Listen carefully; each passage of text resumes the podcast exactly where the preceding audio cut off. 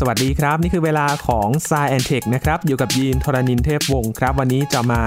เรียนรู้เรื่องของฤทธิ์แอลกอฮอล์ที่มีผลต่อร่างกายและเราจะย้อนไปกันว่าคนเราเนี่ยนำแอลกอฮอล์มาเป็นเครื่องดื่มตั้งแต่เมื่อไหร่กันนะครับและมีผลต่อร่างกายอย่างไรบ้างวันนี้คุยกันใน Sci แอนด์ Tech ครับ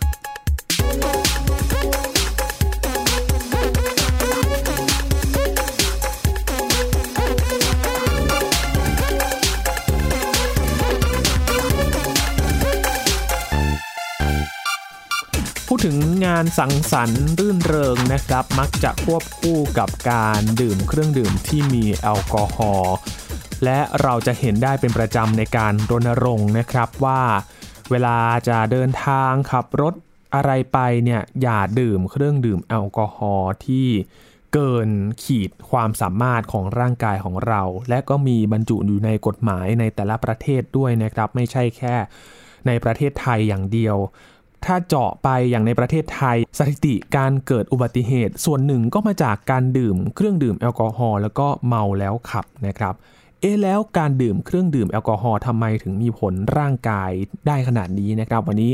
มาเรียนรู้เกี่ยวกับฤทธิ์ของแอลกอฮอล์ที่มีผลต่อร่างกายกันคุยกับอาจารย์พงศกรสายเพชรครับสวัสดีครับอาจารย์ครับสวัสดีครับคุณยีนครับสวัสดีครับท่านผู้ฟังครับตอนก่อนเราคุยเรื่องถึงฤทธิ์ของคาเฟอีนนะครับแล้วก็มีคนสนใจไม่น้อยเลยครับว่ามีผลต่อร่างกายอย่างไร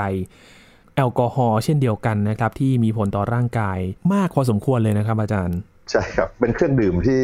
แพร่หลายมากนะครับแล้วก็แพร่หลายมานานมากๆหลายพันปีนะหลักฐานอันแรกๆเนี่ยที่เราคิดว่ามนุษย์รู้จักการเอามาทำเครื่องดื่มแอลกอฮอล์เนี่ยมันน่าจะประมาณหลักหมื่นปีที่แล้วดูในเครื่องปั่นดินเผานะนะนานมาก ใช่คือเอาพวกน้ำตาลจากพืชอ่ะมาผสมกับน้ำแล้วก็หมักด้วยยีสต์นะซึ่งตอนนั้นผมก็ไม่แน่ใจว่าเขาค้นพบยังไงแหละแต่ว่าในธรรมชาติเนี่ยถ้าเกิดเราสังเกตดูถ้าเกิดผลไม้หวานๆที่มีน้ำตาลเยอะๆเนี่ยถ้าทิ้งให้มันสุกมากๆมันจะเริ่มมีกลิ่นแอลกอฮอล์นะมันก็มีการหมักตัวของมันเองแล้วก็พบว่าในสัตว์หลายๆชนิดเนี่ยก็ชอบกินด้วยนะคือ คือชอบดื่มเครื่องดื่มที่เป็นแอลกอฮอล์หรือว่าผลไม้ที่มันสุกมากๆจนกลายเป็นแอลกอฮอล์เยอะๆเนี่ยแล้วเข้าใจว่าคนสมัยโบราณก็คงค้นพบประมาณนี้แหละแล้วก็คงพัฒนามาเรื่อยๆก็เลยค้นพบในเครื่องปั้นดินเผาสมัยนู้นเลยสมัยเป็นหมื่นปีที่แล้วแต่ว่าที่แบบว่าบันทึกแน่นอนว่ามีวิธีการทำแน่นอนเป็นเบียร์เป็นอะไรต่างๆเนี่ยก็ประมาณ สี่ถึงห้าพัน ปีที่แล้วนะก็คือมีสูตรเลยว่าต้องเอาข้าวสาลีต่างๆมาผสมน้ำอะไรยังไงแล้วก็หมักยังไงนานเท่าไหร่ตากแดดไว้ไหมหรือว่าเก็บไว้ในที่เย็นอะไรอย่างเงี้ยมีสูตรต่างๆเนี่ยเป็นหลายพันปีมาแล้วแล้วก็ที่ผ่านมานี่ก็ถือว่ามันเป็นยาด้วยนะคือแบบว่าเป็นเครื่องดื่มที่มีดีต่อสุขภาพด้วยซึ่งจริงๆมันค่อนข้างขัดกับที่เราพบตอนนี้ใช่ไหมใช่ครับอาจารย์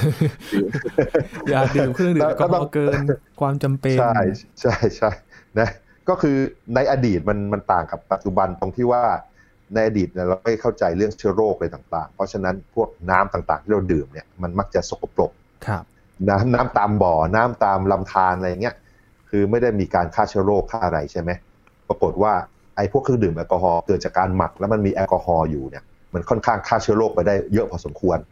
เพราะฉะนั้นอาการท้องเสียต่างๆมันเลยน้อยกว่าดื่มน้ำโดยเฉลี่ยมันก็เลยแบบคนในสมัยโบราณก็เลยมองว่ามันเป็นเครื่องดื่มที่มีประโยชน์ต่อสุขภาพนะคือดื่มแล้วป่วยน้อยกว่าอะไรอย่างเงี้ย แต่ว่าพอปัจจุบันเรารู้มากขึ้นใช่ไหมแล้วก็มีระบบสาธารณสุขอะไรสุขอนามัยที่ดีขึ้นน้ำต่างๆมันสะอาดเนี่ยแล้วก็เราพบว่าดื่มน้ำเปล่าๆนี่รู้สึกจะมีโทษน้อยกว่าดื่มแอลกอฮอล์เนาะจริงกลับกันนะครับกลับกันกลับกันครับก็คือแบบว่าแอลกอฮอล์เนี่ยพอดื่มปุ๊บมันจะดูดซึมเข้าเส้นเลือดได้เร็วพอสมควรเลยบางส่วนมันจะเข้าไปที่กระเพาะแล้วก็ไปที่ลำไส้เล็กนะแล้วก็ดูดซึมเข้าเส้นเลือดวุ้บเข้าไปแล้วก็ฉีดไปทั่วร่างกายไอ้ส่วนที่ทำให้เรามีผลเยอะๆเนี่ยคือมันเข้าไปที่สมองได้อย่างรวดเร็วนะครับแล้วก็ที่เข้าไปในสมองเนี่ยมันก็ไปยุ่งกับระบบการส่งสัญญาณในสมองคือไปยุ่งกับเขาเรียก นิวโรทรานสมิตเตอร์ คือสารเคมีที่เขาส่งสัญญาณระหว่างเซลล์สมองไอ้ นิวโรทรานสมิตเตอร์ ก็มีหลายชนิดมากแต่ว่าชนิดที่เราคิดว่าแอลกอฮอล์ไปยุ่งมากๆเนี่ยก็อันแรกคือเรียกว่ากาบากาบาเนี่ย จี เอ บี เอ นะครับมันเป็นสารเคมีที่ส่งสัญญาณในสมองนี่แหละไอ้กาบาเนี่ยพอแอลกอฮอล์ไปยุ่งกับกาบาปุ๊บมันทำให้ การส่งสัญญาณต่างๆมันช้าลงก็พูดก็พูดไม่ค่อยชัดใช่ไหมแล้วก็การขยับตัวขยับแขนขาหรือว่า reflex ต่างๆการตอบสนองต่างๆมันช้าลงนะครับครับเอออาจารย์ครับไอกาบ้ายินเคยได้ยินในโฆษณานมถั่วเหลืองใช่ตัวเดียวกันครับอาจารย์ใช่ใช่เป็นตัวเดียวกันนะครับใช่แต่ว่าถ้าเรากินเข้าไปมันไม่แน่นะว่ามันจะเข้าไปที่สมองหรือเปล่าผมว่าไอ้ที่บอกว่ากินกินจากอาหารเนี่ยมันก็คงถูกย่อยเป็นชิ้นเล็กๆก่อนนะไอ้กาบาที่ในสมองเนี่ยเข้าใจว่าร่างกายเราสังเคราะห์ขึ้นมาจากวัตถุดิบอื่นๆต่อไปมันไม่ใช่ว่ากินกาบาแล้วกาบานี่จะไหลเข้าไปที่สมองโดยตรงอะไรเงี้ยแต่ว่ามันเป็นตัวเดียวกันแต่ว่าอย่าหวังมากอย่าหวังว่ากินกินกาบาเข้าไปแล้วจะช่วยให้สมองทำงานเร็วทำงานดีเนาะอันนี้แหละก็อันแรกเลยนี่คือส่วนที่มันไปยุ่งเลยไปยุ่งในส่วนกาบาเนี่ยทำให้ทุกอย่างช้าลงนะขับรถอะไรก็ลำบากใช่ไหมคือระยะทางเบรกอะไรมันก็มากขึ้นเห็นไฟแดงก็กว่าจะตัดสินใจเหยียบอะไรก็ช้าลงมันทำให้อุบัติเหตุมากขึ้นมีมากขึ้นแล้วถ้าเกิดดื่มแอลกอฮอล์เยอะๆๆๆเนี่ยมันทำให้แบบว่าบางทีมันเดินอะไรไม่ตรงทางเลยพูดไม่รู้เรื่องเลยนะอันนี้คือตัวแรกไอ้ตัวที่สองที่เราค่อนข้างมั่นใจว่าแอลกอฮอล์ไปยุ่งเนี่ยเขาเรียกว่ากลูตาเมตนะครับไอ้กลูตาเมตเนี่ยมันมีส่วนที่แบบว่าอยู่ในวงจรเกี่ยวกับความสุขในสมองของเราไอ้กลูตาเมตเป็นตัวสำคัญที่ว่าสมองจะมีการปล่อยเพิ่มลดโดพามีนในสมองหรือเปล่าซึ่งไอ้โดพามีนเป็นสารเคมีตัวที่มันหลั่งเมื่อเรามีความสุขเพราะฉะนั้นไอ้เวลาเรากินดื่มเหล้าดื่มแอลกอฮอล์เข้าไปมันก็ไปยุ่งกับส่วนนี้ทำให้บางทีเรารู้สึกมีความความสุขมากขึ้นเฮฮาปาร์ตี้มากขึ้นไงนี่ก็เลยแบบว่ามันทำให้คนที่ดื่มเริ่มดื่มแอลกอฮอล์มันมีอะไรล่ะสังสรรค์ได้ง่ายขึ้นมีความสุขง่ายขึ้นอันนี้ก็เลยแบบว่าเป็นน้ำที่แบบให้เกิดความสุขถ้าดื่มไม่เยอะเกินไปนะอีกส่วนนึงเนี่ยมันทำให้สมองส่วนหน้าของเราสมองส่วนหน้าที่แบบว่าที่มีส่วนที่มีเหตุผลมีอะไรต่างๆเนี่ยทำงานช้าลงและผิดพลาดมากขึ้นทำให้เราขาดการยับยั้งชั่งใจนะหรือก็การตัดสินใจต่างๆไม่ได้ใช้เหตุผลแล้วเพราะว่าสมองส่วนหน้าเริ่มทำงานผิดพลาดน้อยลงอ่ะนะอันนี้ก็จะทำให้คนเมาๆนี่ไม่เหมาะกับการทำงานที่ได้ใช้เหตุผลนะพอจะนึกออกเลยครับอาจารย์ เวลาคนตอนเมาตัดสินใจอะไรนี่พอได้สติกลับมาเหมือนกับว่าหายจากการเมานี้จำไม่ได้ว่าเกิดอะไรขึ้นว่าทำอะไรลงไปนะใช่ใช่ไอ้ส่วนที่แบบเกี่ยวกับสร้างหน่วยความจำอะไรต่างๆด้วยเพราะนั้นแอลกอฮอล์ก็ไปยุ่งด้วยมันทำให้บางทีจำอะไรไม่ได้นะอันนี้มันขึ้นกับปริมาณแอลกอฮอล์ที่ดื่มเข้าไปนะเพราะว่าถ้าดื่มไปน้อยไปถึงระดับเนี่ยมันก็ไม่ค่อยมีโทษอะไรนะมันมีการวิจัยที่แบบว่าถ้าดื่มแบบอาจจะไม่เกินหนึ่งแก้วหนึ่งแก้วไวน์เล็กๆนะหนึ่งร้อยห้าสิบซีซีหรือว่าหนึ่งกระป๋องเบียร์ต่อวันเนี่ยปริมาณแอลกอฮอล์ในนั้นเนี่ยมันอาจจะไม่มีโทษอะไรระยะยาวแล้วก็อาจจะมีผลดีต่อการเต้นของหัวใจการอะไรงี้ซึ่งจริงๆผมก็ไม่แนะนำนะจริงๆมันเป็นผลถ้ามีผลก็มีน้อยมากแล้วมันก็ไม่ได้ไม่ชัดเจนว่ามันมีประโยชน์อย่างนั้นจริงๆนะแต่ว่าถ้าน้อยน้อยระดับนั้นเนี่ยมันรู้สึกว่าจะไม่มีโทษอันนี้ดีกว่านะแต่พอทานเยอะขึ้นมามันจะเริ่มมีผลและก็คือไอ้หน่วยวัดปริมาณแอลกอฮอล์ในร่างกายของเราเนี่ยที่เราได้ยินบ่อยๆเขาเรียกว่าอะไรเรียกว่ามิลลิกรัมเปอร์เซ็นต์นะมิลลิกรัมเปอร์เซ็นต์แอลกอฮอล์แปลว่าถ้าเกิดเอาเจาะเอาเลือดออกมาหนึ่งร้อยซีซีเราดูว่ามีแอลกอฮอล์กี่มิลลิกรัมในนั้นครับซึ่งในกฎหมายประเทศเราเนี่ยก็กำหนดว่าระดับแอลกอฮอล์ในเลือดที่ขับขี่โดยไม่ผิดกฎหมายก็คือห้าสิบมิลลิกรัมเปอร์เซ็นต์ก็คือต่อเลือดมาหนึ่งร้อยซีซีแล้วมีแอลกอฮอล์ไม่เกินห้าสิบมิลลิกรัมซึ่งถ้าเกิดไปคำนวณกลับไปแล้วเนี่ยปรากฏว่าเราดื่มเบียร์หนึ่งกระป๋องอ่ะกระป๋องเล็กนะสามร้อยสามสิบซีซีอะไรอย่างเงี้ยถึงหนึ่งกระป๋องในหนึ่งชั่วโมงเนี่ยจะมีแอลกอฮอล์ในเลือดไม่เกินอันนี้แต่ว่าถ้าเกิดในหนึ่งชั่วโมงดื่มสักสองกระป๋องเนี่ยมันจะเกินแล้วเริ่มเกินแล้วก็ผิดกฎหมายแล้วก็ไอ้ระดับห้าสิบมิลลิกรัมเปอร์เซ็นต์เนี่ยคือมันเป็นระดับซึ่งคนส่วนใหญ่ดื่มเข้าไปแล้วมันไม่มีผลอะไรต่อร่างกายระบบตอบสนองความเร็วตอบสนองต่างๆมันยังเร็วอยู่เพราะฉะนั้นขับรถอะไรก็ไม่น่าจะอันตรายเพิ่มขึ้นแต่พอมันเกินขึ้นไปถึงระดับห้าสิบถึงร้อยเนี่ยจะเริ่มรู้สึกแล้วว่าตอบสนองต่างๆช้าแล้วก็อุบัติเหตุเพิ่มขึ้นได้โอกาสที่จะเกิดเพิ่มขึ้นได้ประเทศไทยก็เลยออกกฎหมายประมาณอย่างนี้แต่บางประเทศก็ประมาณอย่างนี้เหมือนกันนะครับบางประเทศนี่คือถือว่าแบบต่ำกว่านี้ก็มีเลยนะครับต่ำกว่าห้าสิบมิลลิกรัมเปอร์เซ็นต์ต่ำกว่านี้ก็มีครับต่ำกว่านี้ก็มีแต่ว่าก็แล้วแต่ประเทศครับก็ประมาณนี้แหละคือถ้าเกิดมันต่ำต่ำสักห้าสิบมิลลิกรัมเปอร์เซ็นต์เนี่ยดูเหมือนจะโอเคนะคือถ้าเกิดตัวเราไม่ตัวเล็กเกินไปนะอันนี้อันนี้เป็นข้อที่แบบละไว้ในฐานที่เข้าใจ คือถ้าเกิดคนตัวเล็กๆเหมือนเด็กหรือเด็กอะไรเงี้ยน้ำหนักน้อยใช่ไหมเลือดก็น้อยใช่ไหมมันเบียร์หนึ่งกระป๋องที่เข้าไปมันทำให้ความเข้มข้นในเลือดมันเยอะนะอันนี้ก็คือหมายความว่าผู้ใหญ่ดูในผู้ใหญ่เพราะมันเลยสำคัญที่ว่าเด็กๆก็ไม่ควรกินแอลกอฮอล์อะไรหรอกแล้วก็ไม่ควรไปขับรถด้วยเพราะเมามากกว่าแน่ๆตัวเล็กกว่านะครับคราวนี้ถ้าเกิดมาดูดูก่อนดูว่าระดับปริมาณแอลกอฮอล์ที่ใส่เข้าไปในร่างกายเนี่ยมันผลอะไรบ้างก็คืออย่างแรกคือถ้าเกิดต่ำกว่าห้าสิบมิลลิกรัมเปอร์เซ็นต์หรือว่าหนึ่งเบียร์กระป๋องเล็กหรือว่าหนึ่งไวน์แก้วเล็กๆหรือว่าเหล้าที่แบบว่ามีดีกรีสูงๆแค่เป๊กเดียวนิดเดียวเล็กๆมากๆสามสิบซีซีอันนี้คือจะประมาณได้ห้าสิบมิลลิกรัมเปอร์เซ็นต์โอเคละรู้สึกผ่อนคลายชิลๆล่าเริงแต่ว่าไม่มีการผิดปกติทางร่างกายนะครับถ้าเกิดมันกินมากกว่านั้นเช่นไปกินมากกว่าสักสามเท่าจากที่พูดไปเมื่อกี้เนี่ยก็จะเป็นร่วงที่เฮฮาสนุกสนานนะเป็นแบบว่าปาร์ตี้อะไรกันอย่างเงี้ยซึ่งอันนี้แหละเริ่มเริ่มเมานิดๆและเริ่มมีอาการไอ้เรื่องแบบว่าการตัดสินใจต่างๆมันจะช้าลงการตอบสนองช้าลงนะครับอาจจะบางคนจะเริ่มเดินเซแล้วนะเริ่มตัดสินใจผิดพลาดความยักยั้งชั่งใจอาจจะต่ำลงทำอะไรสิ่งเสี่ยงอะไรเงี้ยเช่นไปเดินตามระเบียงเล่นอะไรเงี้ยเริ่มมีแล้วนะถ้ากินหนักเข้าไปอีก กินหนักกว่านั้นเข้าไปอีกจนมันขึ้นไปถึงประมาณหนึ่งร้อยหกสิบถึงสามร้อยอันนี้ก็คืออันนี้อาจจะเบียร์ประมาณเก้ากระป๋องสิบกระป๋องแล้วนะ oh. อันนี้แหละคือมันเริ่มมีเป็นพิษละนะ นี่รู้สึกแล้ววิงเวียนเริ่มอาจจะล้มได้นะทรงตัวลำบากมึนงงความจำไม่ค่อยมีสับสนแล้วตื่นมาจำอะไรไม่ได้เมาอันนี้เมานะครับแล้วก็ถ้ากินมากไปกว่านั้นตายได้ oh. ขึ้นไปถึงถ้ามากกว่านั้นสักเบียร์ยี่สิบกระป๋องเงี้ย ตาย คือแอลกอฮอล์มันเยอะเกินไปหมดสติบางทีมันกดประสาทแล้วก็หลับแล้วตายไปเลยนะหรือบางทีมันก็หัวใจเต้นผิดปกติหัวใจวายก็แล้วแต่คนหลายๆคนส่วนนี้ถ้ากินมากอันนี้ตายเลยนะครับครับโอ้มีข้อสังเกตหนึ่งครับอาจารย์เกี่ยวกับแอลกอฮอล์ว่ามีการดูดซับในร่างกายเร็วกว่าน้ำเหตุใดถึงมีความเร็วในการดูดซับครับหรือว่ามันมีสารไปกระตุ้นทำให้ดูดซับเร็วครับมันมันซึมผ่านผนังเซลล์ต่างๆง่ายอะครับคือแอลกอฮอล์มันคล้ายๆมันซึมผ่านเซลล์ผนังเซลล์มันทำด้วยไขมันมีอะไรต่างๆใช่ไหมปรากฏว่าแอลกอฮอล์มันซึมผ่านง่ายกว่าน้ำซึมผ่านมันก็วุ้บเข้าไปได้ง่ายๆเออเหตุการณ์ที่แบบคนดื่มมากๆแล้วเมาแล้วก็อาจจะบาดเจ็บล้มตายได้เนี่ยมันเพราะว่าขณะที่ดื่มเนี่ยแอลกอฮอล์ในเลือดมันจะค่อยๆเพิ่มมันจะไม่ไม่ใช่แบบดื่มปุ๊บเพิ่มขึ้นทันทีมันจะแบบว่าอาจจะรอสักสิบ ยี่สิบ สามสิบนาทีก่อนที่มันจะสะสมสะสมในเลือดเยอะๆไงก็เป็นไปได้ว่าคือดื่มเป๊กแรกไม่เป็นไรเป๊กสองไม่เป็นไรดื่มไปเรื่อยๆเป๊กที่สิบแล้วก็รอสักพักแล้วตายเลยอะไรอย่างนี้นะเป็นไปได้คือมันมันไม่รู้สึกตอนนั้นเป๊ะครับอีกอย่างหนึ่งที่น่าสังเกตก็คือ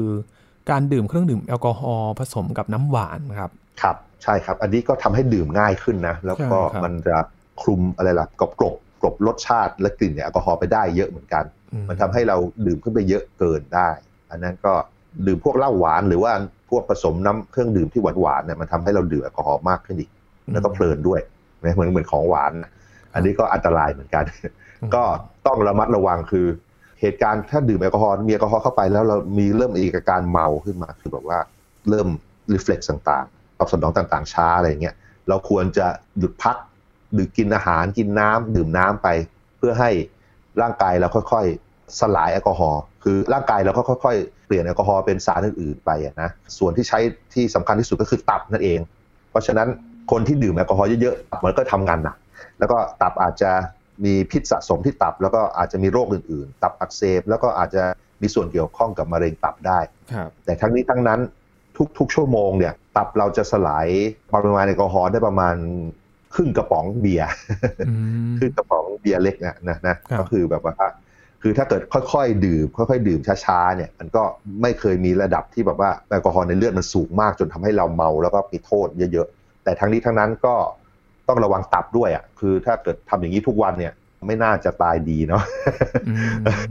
ตับน่าจะพังก่อนนะครับหลายคนอาจจะเคยได้ยินเรื่องของตับภาวะตับแข็งใช่ไหมครับอาจารย์ที่เป็นสาเหตุของการเสียชีวิตด้วยใช่ครับใช่ก็นั่นแหละคือตับแข็งก็คือตับมันต้องทำงานหนักมากในการเปลี่ยนแอลกอฮอล์เป็นสารอื่นๆแล้วก็พอมันทำงานหนักเนี่ยมันก็อาจจะทำงานหน้าที่อื่นๆไม่ค่อยดีเช่นไอ้พวกหน้าที่เกี่ยวกับ ปรับระดับน้ำตาลในเลือดอะไรต่างๆอะไรเนี่ยเอนไซม์พวกนั้นเนี่ยมันอาจจะทำงานไม่ค่อยดีแล้วก็ทำให้มีโรคอื่นๆตามมาอีกเพราะฉะนั้นการดื่มแอลกอฮอล์เยอะๆบ่อยๆเรื้อรังเนี่ยไม่ดีเลยนะครับคือถ้าเลี่ยงได้ก็ไม่ต้องกินนะนะคือหลายๆคนเขาเขาไม่เคยเริ่มดื่มเขาก็ไม่รู้สึกว่ามันจะดื่มแล้วมีความสุขอะไรเพิ่มขึ้นก็ดีแล้วก็อย่าทำแต่ว่าคนที่ดื่มอยู่แล้วเนี่ยก็ต้องพยายามลดปริมาณลงไปแล้วก็จะทำตัวให้มันติดเสพติดเพราะจริงๆแล้วสักพักหนึ่งตอนดื่มครั้งแรกๆมันจะรู้สึกดีแต่ว่าร่างกายมันก็คล้ายๆมันชินบางทีเพื่อให้รู้สึกดีเท่าเดิมมันต้องเพิ่มปริมาณก็เลยเกิดการเสพติดขึ้นเรื่อยๆไงมันเหมือนกับเหมือนยาเสพติดประเภทหนึ่งคือตอนแรกตอนแรกรู้สึกดีแล้วก็ตอนหลังเนี่ยต้องเสพไม่ให้รู้สึกแย่เท่านั้นเองแล้วก็มีการสังเกตดูว่าคนที่แบบว่าดื่มดื่มมากกับดื่มน้อยเนี่ยต่างกันยังไงนะปรากฏว่าสำหรับคนที่ดื่มน้อยกว่าเบียร์ห้าห้ากระป๋องต่อสัปดาห์เนี่ยเทียบกับคนที่ดื่มสิบกระป๋องต่อสัปดาห์เนี่ยปรากฏว่าไอคนที่ดื่มประมาณสิบกระป๋องต่อสัปดาห์เนี่ยจะมีอายุสั้นกว่าประมาณปีสองปีแล้วก็สำหรับคนที่ดื่มหนักไปกว่านั้นเขาดื่มประมาณสิบแปดกระป๋องต่อสัปดาห์เนี่ยอายุก็สั้นไปอีกประมาณ สี่ถึงห้า ปีเลยนะเพราะฉะนั้นมันน่าจะทำให้ร่างกายเสื่อมโทรมเร็วกว่าแล้วก็ชีวิตก็หายไปหลายเปอร์เซ็นต์เหมือนกันละนะจากการดื่มแอลกอฮอล์เรื่อยๆเรื่อยๆเรื่อยๆนะครับครับมีเรื่องหนึ่งครับที่น่าสังเกตก็คือการดื่มแอลกอฮอล์นะครับบางคนเขาเรียกว่าคอแข็งนะครับอาจารย์ที่แบบว่าคนดื่มใหม่ๆอาจจะเป็นแบบดื่มแล้วเมาเร็วแต่ว่าคนที่ดื่มจนแบบชินแล้วคอแข็งเนี่ยเกิดจากอะไรครับอาจารย์อันนี้น่าจะเกิดจากวิธีการกินครับมากกว่าครับเพราะกินเป็นครับคือกินแล้วมีการทิ้งช่วงระหว่างการดื่มอะไรต่างๆไม่ใช่ดื่มแบบดื่มเหมือนดื่มน้ำปักๆๆอะไรนะคือคนที่เพิ่งเริ่มดื่มเนี่ยแอลกอฮอล์มันรีบเริ่มกินเริ่มกินเร็วๆแอลกอฮอล์มันสะสมในเลือดได้เร็วมากแล้วก็คือเป็นพิษอ่ะแล้วเราก็เมาได้รวดเร็วแต่ว่าคนที่ดื่มมานานเนี่ยเขาก็อาจจะรู้จักใช้เวลากินกับแก้มพูดคุยอะไรต่างๆก็เลยอยู่ได้นานประมาณนั้นแต่ว่าไม่ว่าใครก็ตามเนี่ยถ้าเกิดกินสะสมเข้าไปถึงแบบเป็นร้อยหลายร้อยมิลลิกรัมเปอร์เซ็นต์เนี่ยมันยังไงก็เมาทุกคนแหละครับมันร่างกายคนมันไม่ได้ต่างขนาดนั้นนะแต่เข้าใจว่าเป็นวิธีการกินวิธีการดื่มของเขาที่ทำให้อยู่ได้นานกว่าคนดื่มใหม่ๆได้ว่าพอดื่มไปสักพักแล้วมีวิธียังไงให้มันแบบไม่ได้เมากันอ่ะใช่อะไรอย่างนี้ใช่ใช่คือถ้ารอนานพอเนี่ยร่างกายมันก็ค่อยๆย่อยไปด้วยนะครับแล้วก็อาจจะมีเรื่องเกี่ยวกับกรรมพันธุ์ด้วยว่าตับบางคนมันสามารถสลายแอลกอฮอล์ได้เร็วกว่าคนอื่นๆก็พบนะพบว่าในในฝรั่งกับคนเอเชียเนี่ยบางทีฝรั่งนี่รู้สึกว่าจะตับจะทำงานสลายแอลกอฮอล์ได้เร็วกว่านะแต่ว่าก็ไม่ได้เร็วมากๆแต่ว่ามันก็มีมีผลต่างกันแหละคือแต่ละคนก็มีเคมีในตับต่างๆกันด้วยครับนะเออแล้วเดี๋ยวผมมีเกิดความรู้เรื่องแอลกอฮอล์ตอนแรกเนี่ยเราสังเกตพวกไวน์พวกเบียร์นะครับเปอร์เซ็นต์แอลกอฮอล์ถ้าคิดเป็นเปอร์เซ็นต์ต่อปริมาตรมันก็ประมาณถ้าเบียร์ก็ประมาณ สี่ถึงห้าเปอร์เซ็นต์ เนาะแล้วไวน์ก็ประมาณ สิบสองถึงสิบห้าเปอร์เซ็นต์ นะครับสังเกตว่าเครื่องดื่มที่หมักเกิดจากการหมักเนี่ยจากสาโทจากสาเกจากอะไรเนี่ยเปอร์เซ็นต์มันจะประมาณนี้ไม่เกินไม่เกินสิบกว่าเปอร์เซ็นต์เท่านั้นเลยอันนี้มันมีเหตุผลของมันมันเพราะว่าการผลิต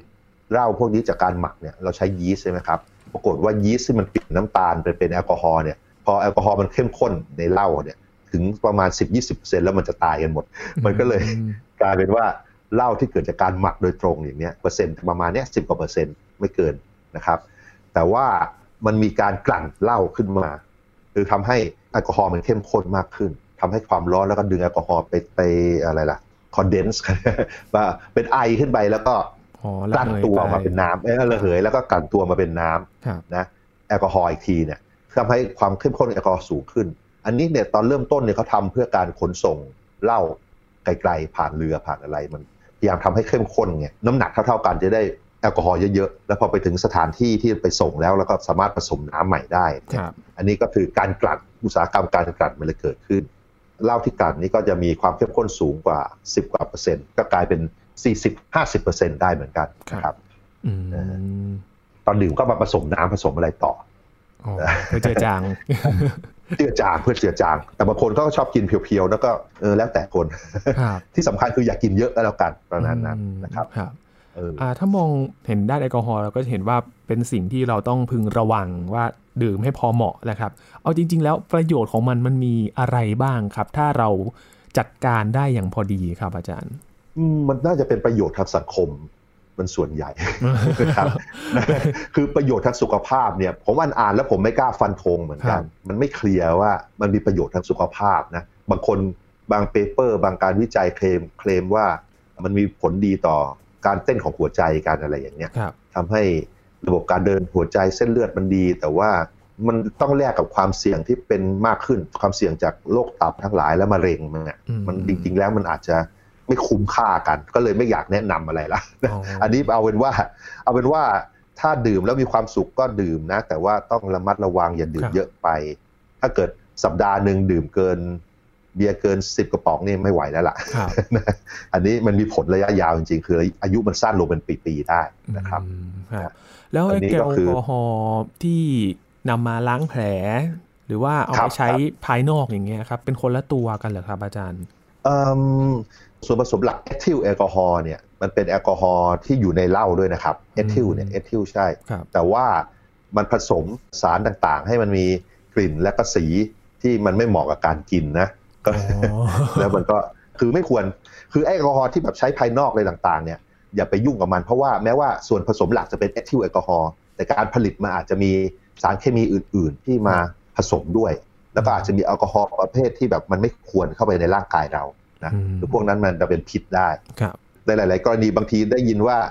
ดื่มเข้าไปแล้วตาบอดอะไรเงี้ยมันมีส่วนผสมของเมทิลแอลกอฮอล์และอื่นๆนะเข้าซึมเข้าไปแล้วก็ทำลายตาเราเลยเอออันนี้ก็อย่าไปยุ่งกับมันครับ คือถ้าจะกินเหล้ากินอะไรก็ไปกินเหล้าที่ที่มันเป็นเหล้านะนะไปซื้อนะแต่ว่าก็ไม่แนะนำนะไม่แนะนำมีประโยชน์ทางสังคมเท่านั้นมีดูมีความสุขอะไรอย่างเงี้ยแต่ว่าโทษมันมีเยอะนะ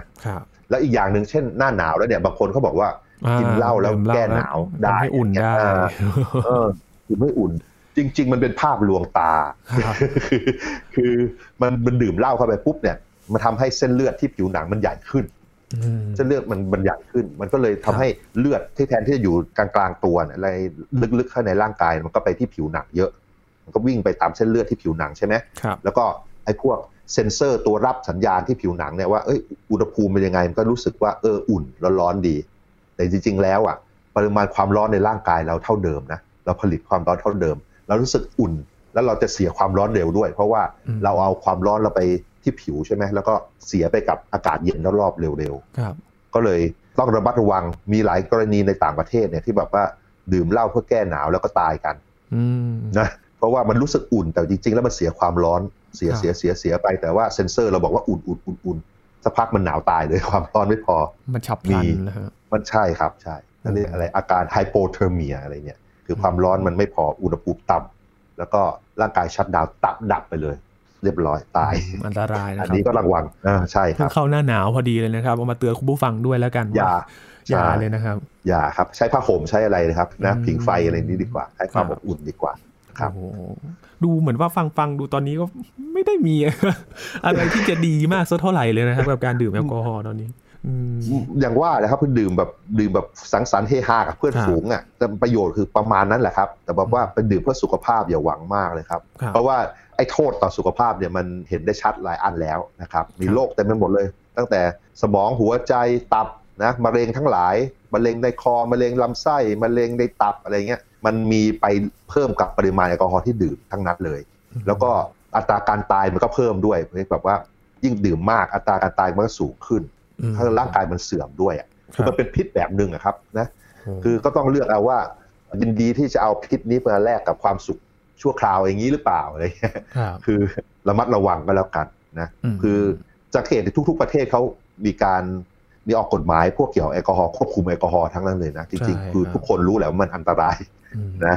ก็พยายามใช้ให้น้อยที่สุดนะพยายามอย่างนั้นผมว่าอย่างนั้นดีกว่าไปอย่าไปหวังว่าดื่มแล้วจะทำให้ร่างกายดีขึ้นดีกว่าครับ